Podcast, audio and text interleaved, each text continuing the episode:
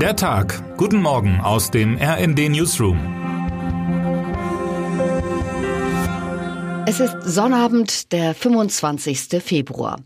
Was haben Xi Jinping, Sarah Wagenknecht und Alice Schwarzer gemeinsam? Sie haben es geschafft, dem Wort Frieden ein schlechtes Image zu geben.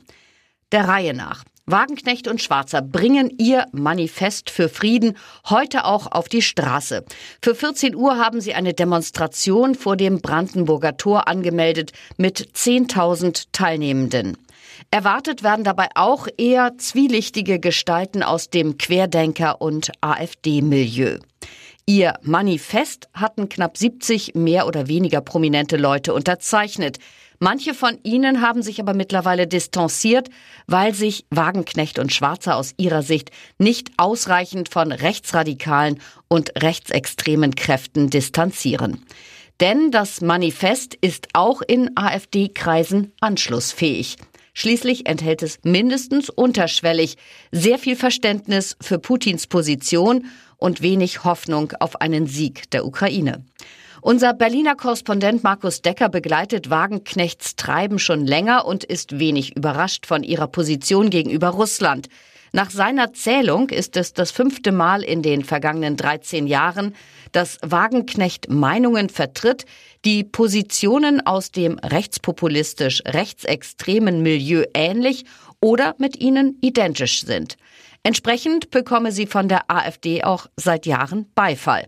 Beifall, den sie seit Jahren mit dem Augenaufschlag der Überraschung zurückweist. Nein, es gibt keine einfache Lösung für diesen Krieg. Dass die gestern vorgestellten zwölf Punkte Chinas keine echte Chance auf Frieden bieten, ist mit ein wenig Nachdenken offensichtlich. Chinas Interessen sind komplex.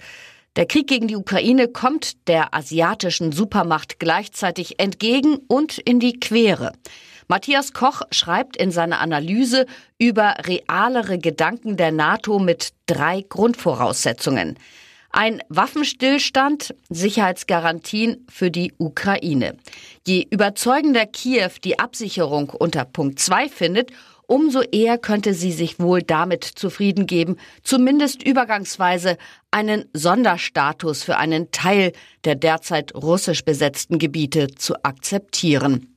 Und noch ein Merksatz, der für Xi gleichermaßen gilt wie für Wagenknecht und Schwarzer. Echte Friedensdiplomatie jedenfalls ist oft nicht gleich als solche erkennbar. Sie kommt leise daher und uneitel. Termine des Tages.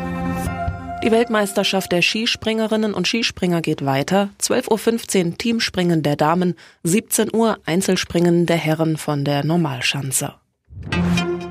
Der Titelkampf in der Fußball-Bundesliga ist so eng wie lange nicht. Borussia Dortmund könnte heute vorübergehend die Tabellenspitze übernehmen. Wer heute wichtig wird. Kristen Stewart leitet die Jury der Berlinale. Heute Abend werden die Preise auf dem Filmfest vergeben. Und jetzt wünschen wir Ihnen einen guten Start in den Tag. Text Christian Palm, am Mikrofon Anna Löwer und Christiane Hampe. Mit rnd.de, der Webseite des Redaktionsnetzwerks Deutschland, halten wir Sie durchgehend auf dem neuesten Stand. Alle Artikel aus diesem Newsletter finden Sie immer auf rnd.de slash der Tag.